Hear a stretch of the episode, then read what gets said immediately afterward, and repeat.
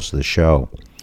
Today I'm going to be reviewing, for the second time tonight, Transformers: Rise of the Beasts. You asked me why the second time, because I just recorded an episode with this review and I didn't like it.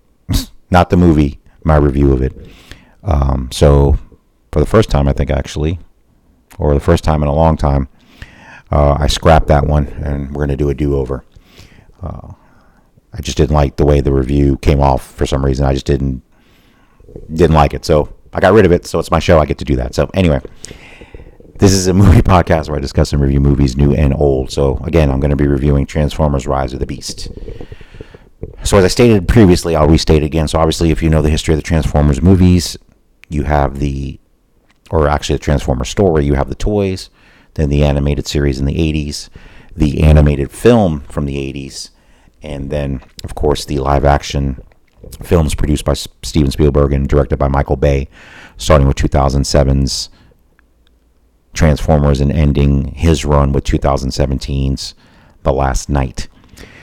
So then, after Michael Bay moved on from directing them, we had 2018's Bumblebee, and now this film, Transformers: Rise of the Beast. So this film was directed by Steven Caple, Jr. I know his work from directing Creed II. I know he's directed other things as well.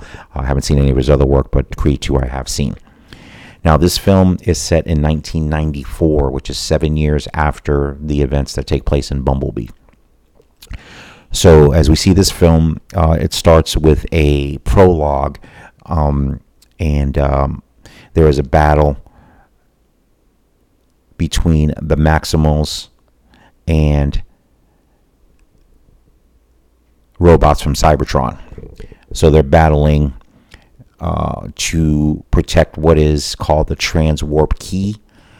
And Unicron is a planet-eating god that obviously he gets fuel from eating planets. So it's world destruction, you know, your version of Thanos, if you will, destroying worlds as he goes. But Unicron is trying to get this, so the Transwarp Key is taken by the Maximals and hidden on Earth and broken into two parts. So they want to keep the Transwarp Key away from Unicron to prevent him from destroying more worlds. So that's the prologue of the film.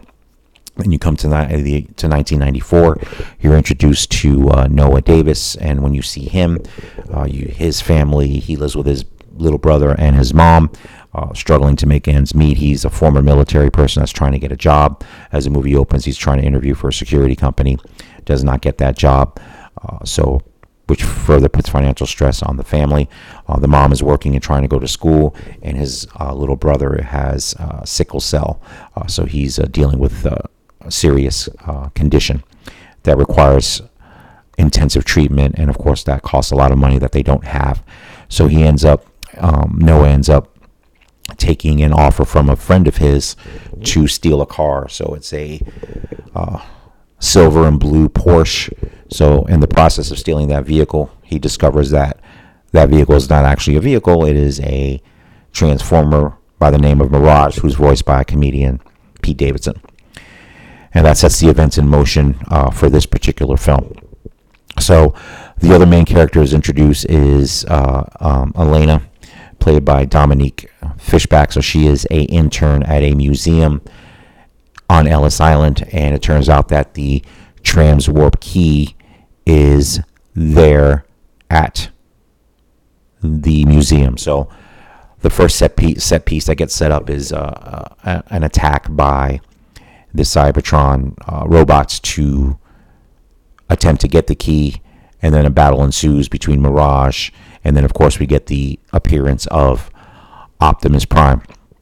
So the thing that's interesting about this film is with the Optimus Prime characters, obviously he's the main through line through all of these films, and of course voiced by by Peter Cullen, who's voiced him all the way back to the cartoon.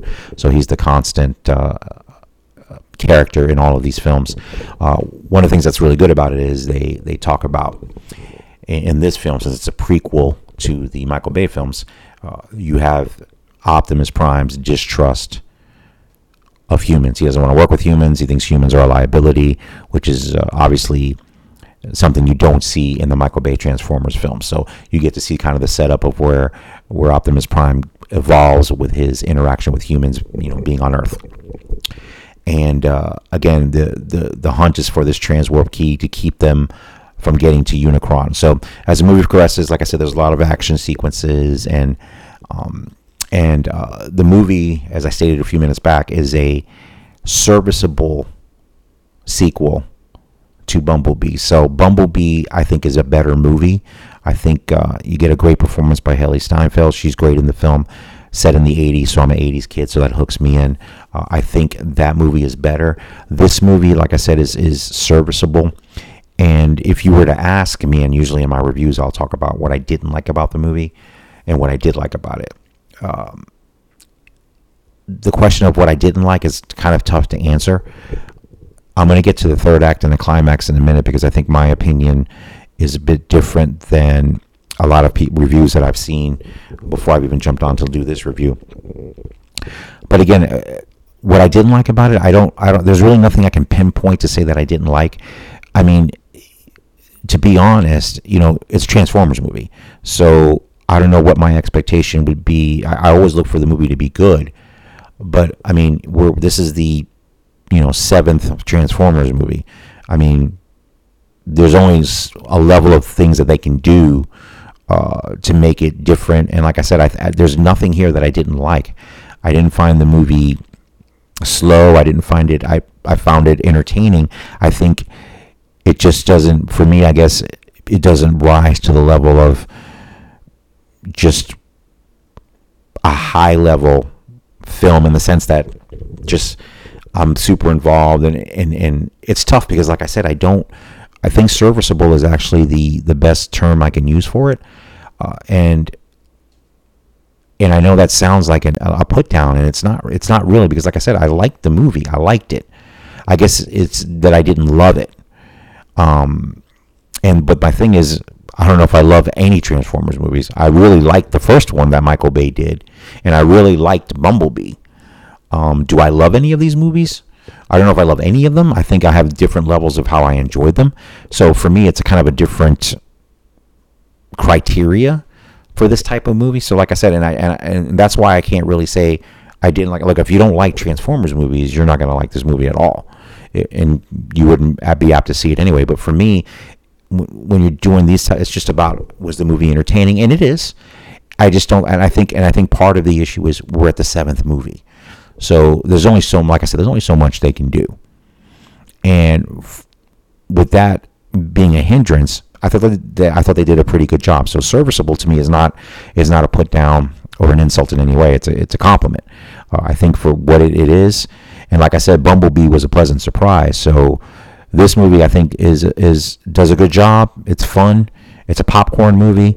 You know, I took my 9-year-old to see it. I mean, for that, I think it's great for that. So I want to talk about the climax in the third act. So, as a lot of these movies do, this movie ends up going to Peru. So we find out that the Transwarp Key was split in two, and the other half of it is in Peru. So of course, everybody's going there. You know, the Cybertrons, Optimus Prime, the Maximals, all going there to, you know, try to get the key first. And of course, for Optimus Prime, if they can get the key together, the biggest thrust there at the end is they can get back to their home planet and hopefully save it. So that's a big deal for them, and of course, save the Earth as well. So there's kind of a battle there, because Noah and his group, you know, Noah and Elena, want to get it, destroy it, so it saves the Earth. So there's kind of a conflict that's going on there. So there's, you know, that sets up the climax of the film. The third act takes place in Peru, which I thought was a cool kind of place to do it. And I've seen online, which is interesting, I think a lot of people have really honed in on the climax as being very disappointing. And one of their main criticisms of this particular movie, I don't agree. I thought that was actually my favorite part of the movie. I enjoyed the climax. I enjoyed the third act of the movie. You know, the big battle, because there's always going to be a big battle or a bunch of battles culminating in a big one. I thought it was well done. I thought it was a lot of action. The things that the human characters have to do, I thought, were were well done, a lot of action, excitement. So that was actually my favorite part of the movie. So I don't agree with the criticisms of the climax. So I don't know what they're. I didn't go deep into the reviews because I don't like to do that before I do my show. I always read them after just to see. I just saw blurbs of people, more than one person complaining about the climax. I didn't have an issue with it, so I disagree with that position on this particular movie. But again, for me, I think it's a serviceable film. I think it's enjoyable. Like I said, my 9-year-old son had a great time there. So based on that, I'm really going to give Transformers Rise of the Beast 3.5 stars out of 5. So again, on that scale, usually a 4-star review is a movie I would watch over and over and over again. I wouldn't watch this movie over and over again, but I'd probably watch it again once or twice. It's a good, entertaining film. Like I said, it clocks in at about 2 hours and 7 minutes. And one of the main strengths I will say about this movie, which I think goes along with Bumblebee as well, my main issue with the Michael Bay films is that as those films progressed, they got longer and longer and more bloated. I mean, you had one of them, and I forgot which one it was, that you're clocking in at 2.5 hours, 2 hours and 45 minutes. This is Transformers. You don't need it creeping on 3 hours. No, that's too much. At least I think that's too much. And I think what both Bumblebee and this film does well is it keeps it tighter. This movie clocks in at 2 hours and 7 minutes. I know Bumblebee was a shade under 2 hours, which I think is perfect. If they're going to continue to make these movies going forward, that's the template they should follow. Because especially with the difficulty that becomes in telling more Transformer stories, because you've done 7 movies, if you're going to do more of these, keep it tight. Keep it, maybe 1:50 to 2 hours is plenty for a Transformers film. I think if you get longer than that, you're going to lose me because it's just too much. Because like I said, those Michael Bay ones towards the end were just, I couldn't even look. I'll give you a perfect example. I haven't reviewed any for the podcast, but I don't even remember what the last night was about. I don't remember. I know Anthony Hopkins is in it. I know there's. I have to watch it again. I think I watched it at home. I didn't see it in the theaters. And the last night, at least I kind of remember Age of Extinction, which was the one before that with Mark Wahlberg. I don't even remember what that was about. I just don't remember. So they got so just bloated and just, it's ridiculous.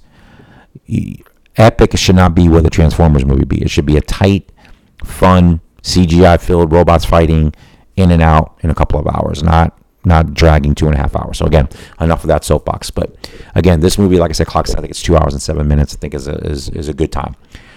So again, I'm going to give Transformers: Rise of the Beast 3.5 stars out of 5. Again, on that scale, that's a movie I would watch a couple of times again. I wouldn't watch it over and over again. I don't think it's a classic, but it's a serviceable, enjoyable entertainment. And if you spend your money to go see it in the theaters, I think you'll have a good time.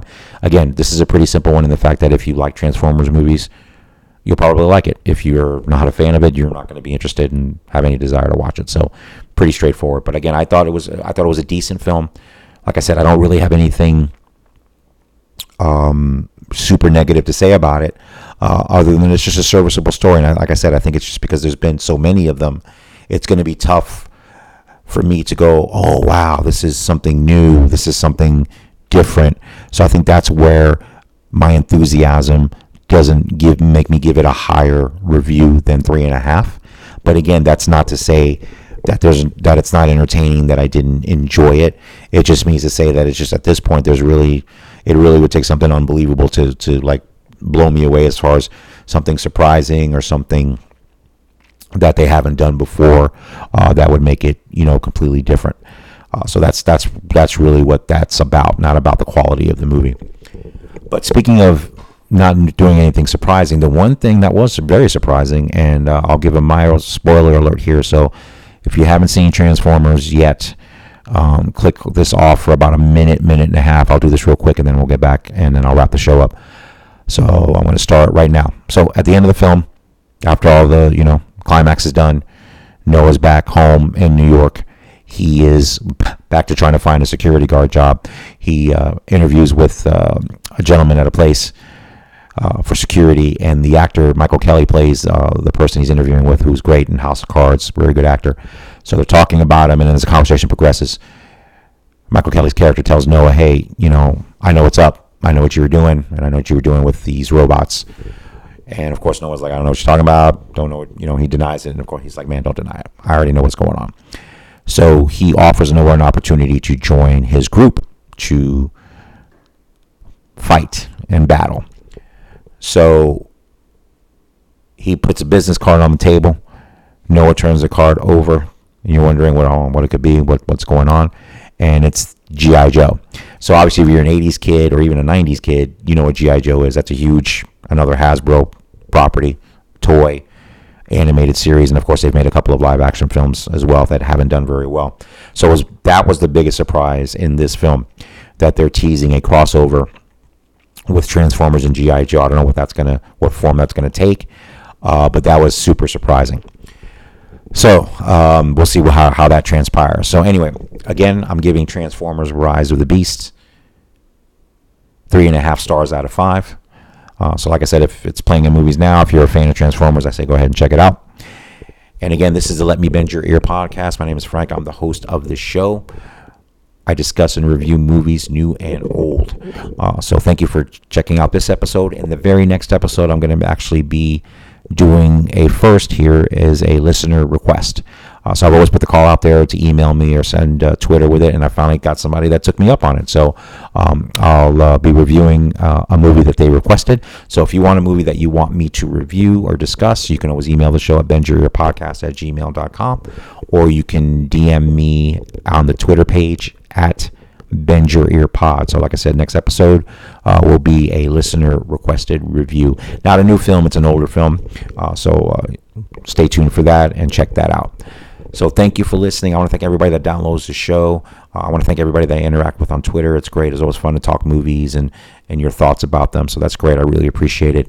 I want to say before I sign off, this is the 5th anniversary. Actually, today is the 5th anniversary of the podcast. I started this podcast 5 years ago. I can't believe it's been that long. And I just want to say, as I've said before, the reason I started it back in 2018 was I needed an outlet to fill me with joy and happiness. You know, this is a time I was kind of struggling at work and not very happy and didn't really have a creative outlet, and I decided just to go for it and start the podcast. I'm like not knowing anything about how to podcast and just kind of winging it. And it's been a great ride. So I really appreciate it. So I'm happy and I'm enjoying this ride, and I can't believe it's been the 5th anniversary of the podcast. So again, it's something I really enjoy, and I'm going to continue to enjoy doing it. So again, thank you for listening, and I'll see you soon. Take care.